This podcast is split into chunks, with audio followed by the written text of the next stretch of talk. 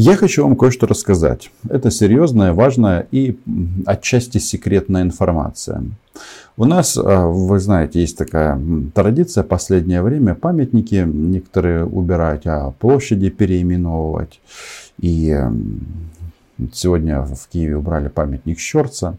А, тот, кто не знает, кто такой Щорц, ну это примерно то же самое, что сейчас поставить памятник Моторелле а, в украинской столице. И россияне хотели это сделать на самом-то деле. Захватить Киев и поставить памятник. Ведь а, когда-то наш молодой, а уже очень-очень опытный президент говорил, какая разница, как называется твоя улица. Это вообще-то обращение было в первую очередь людям, которым все равно. Он говорил, что главное, чтобы она была заасфальтирована и светил фонарик. А, ну, в смысле было освещение. Я с этим полностью согласен. Так я вам хочу рассказать об одной площади. А, нет, мысль надо закончить. Я согласен, что важно, чтобы была она асфальтирована и светила э, фонарь. А, и важно, как она называется. Потому что улицы называют э, только именами тех, кто победил в войне. А если территория захвачена, там улиц не будет а, с фамилиями людей, которые важны для нас. Теперь по поводу этой секретной площади. Она называется, она настолько секретная, что а, даже название секретное этой площади, а площадь существует а, в Украине, вполне возможно, эта площадь находится в Киеве. Это не точно. Называется она площадь англосаксов. Святых англосаксов. Почему она так называется? Ну, в первую очередь, а, на этой площади мы как бы фиксируем позицию западного мира по отношению к нам. Мы ценим помощь, которую нам оказывают, военную, финансовую. И фиксируем тот момент, что а, нового пакета на следующий год в размере 61 миллиарда нет. И все это происходит, фиксация, на площади англосаксов. А еще там происходит, а, этот процесс называется военная приемка.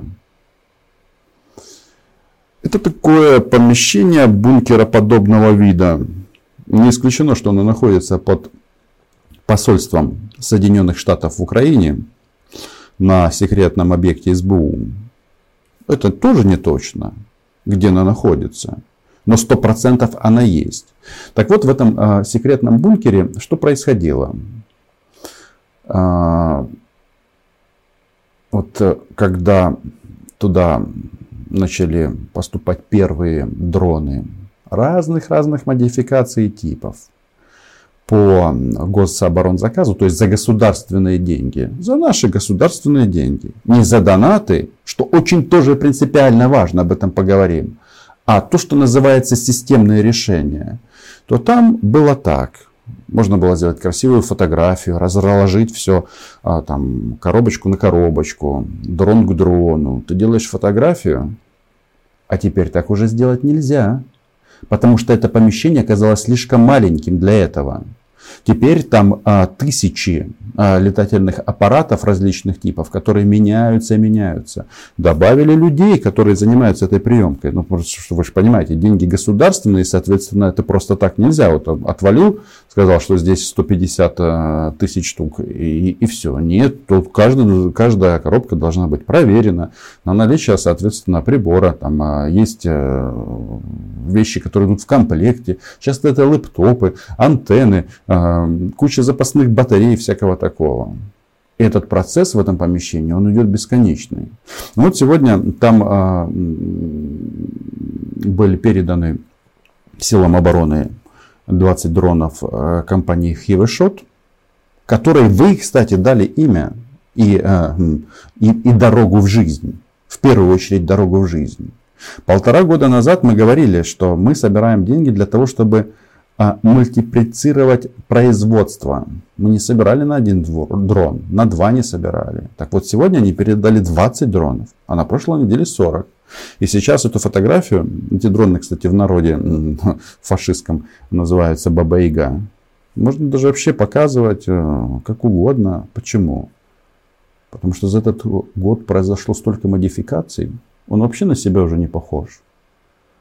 Он похож только в том, что он несет смерть российским захватчикам. А, что прикольно, на этой площади англосаксов, я вот не могу понять, позор англосаксов или слава англосаксам, посмотрим а, по результатам а, дальнейшей поддержки Украины. Но там были разные дроны.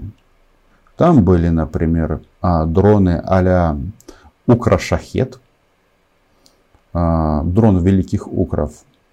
Очень он похож. Количество называть не буду. А, интересный аппарат. Несет от 30 а, или около 30 или от 30 килограмм. Назовем это динамит. Летит далеко. Сделан с какого-то странного материала, который не видят радары. И все это полетит. А что еще было прикольно?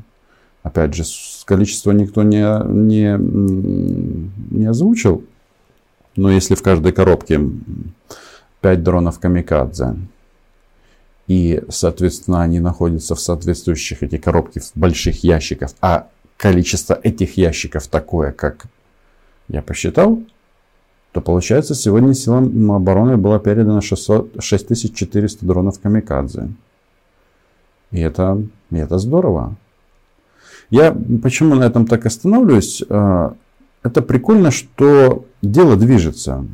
В основном у нас а, на этой площади тусуется, кстати, не Министерство обороны на площади англосаксов, а другое министерство. Но в данном случае а, деньги государства Украина, и вот они дают результаты. Этих дронов к концу года будет вообще ну, то есть кратно увеличиться их э, поставка. Почему? Ну, потому что это же государство, и к концу года заканчиваются госконтракты, и, соответственно, они должны быть выполнены. Далее другие контракты. Масса организаций, которые это делают, это разные конструкторские бюро. Видите, я только вот про это говорю. Ну, потому что там работают мои друзья. Ну, и, в принципе, компания HeavyShot, она не чужая для YouTube канала Роман, Роман Самбалюк. YouTube канал с поэтическим названием Роман Самбалюк, на который вы э, наверняка подписаны. И вот это вот количество частных производителей, оно знаете, к чему приводит? Что вот даже до большой войны, как у нас, у нас этим всем занимались военные. И они не очень сильно хотели брать сразу готовые изделия, которые просто заплати, и а, сразу ты получаешь, ну, как через э, какое-то время тебе с конвейера поставляют условно там а, количество бронемашин необходимое, там, БМП модернизированный или еще что-то. Намного интересней, когда э, вы э, в рамках вот этих вот э, всяких вот шуры-муры 10 лет проводите испытания, разработки, все время это, это нам нужны деньги, их нам нужно, нужно денег больше, больше, а на выходе вот, вот такое вот. А когда частные производители работают, а государство только стимулирует баблом, то если учесть, что у нас, например, дроны Камикадзе производит не одна фирма, и не две, и даже не три, то э, за счет конкуренции между ними вот это вот поле для коррупционной деятельности, оно равно нулю. Или около нуля. Ну, про дроны Камикадзе пусть производители их рассказывают, но Shot никому ни за что не платит. Но они получили государственные контракты. Да, а еще интересно, что генеральный штаб, они пытаются, ну, это же армия, тут идеального ничего не бывает. Они пытаются все время, как это, ну вот эти дроны, они же дорогие, пытаются получить обратную связь, но чтобы передавать эту дорогостоящую технику тем экипажам, кто э, а, эффективнее, максимально эффективно этим пользуется и использует их. У нас разные бывают вещи. Ведь у нас армия народная, и народ там разный. И бывает очень досадно, когда а, какой-нибудь молодой пилот и в будущем, конечно же, ас включает дрон тысяч за 50. И через ровно 30, в лучшем случае, секунд он бахает его об дерево. И 50 тысяч не гривен. Такое у нас тоже бывает. Ну, такая вот история сейчас с дронами. Конечно, э, все частные, особенно волонтерские проекты надо максимально поддерживать. Почему? Потому что их скорость очень, очень, очень, ну, это тут, скажем так, это же частные деньги по факту. То есть народные деньги, но которые они не требуют отчета в рамках вот этих государственных процедур. Соответственно, собрали деньги, раз купили 100, 200, 18 тысяч дронов. И это очень круто. Но в государственном уровне это работает вот так. Почему я решил об этом рассказать? Ну, не потому что хочется похвастаться. Я просто к тому, что да, мы бежим марафон, мы все понимаем, что россияне развиваются. Мы прекрасно знаем, что они 3000 дронов э, а-ля шлюхет отправили сюда за последнее время. Ну, с начала большой войны. Это очень много. Мне кажется, мы должны этот рекорд побить. И вот это соревнование продолжается. Да, там есть масса вопросов по рэбам. Там, слушайте, таких вещи такие интересные узнаешь. У нас вот, а, почему важно быстро меняться? У нас тут есть частные производители, которые, которым стоит очередь за этими рэбами, особенно такого переносного плана, что, что ставится на катера, на моторные лодки, на, на пикапы, на САУ. А, и, в принципе, если учесть, сколько стоит самоходная артиллерийская установка, то вот это техническое решение это вообще чистые копейки. Но мир не стоит на месте. И российские нацисты в том числе. Они меняют частоты. И сегодня оно работает, а завтра нет. Короче, нужно все время развиваться. И уверен, что мы на правильном э, пути. Ну а параллельно, конечно же, передавать сигналы нашим партнерам, что площадь англосаксов, она, ее название не завершено.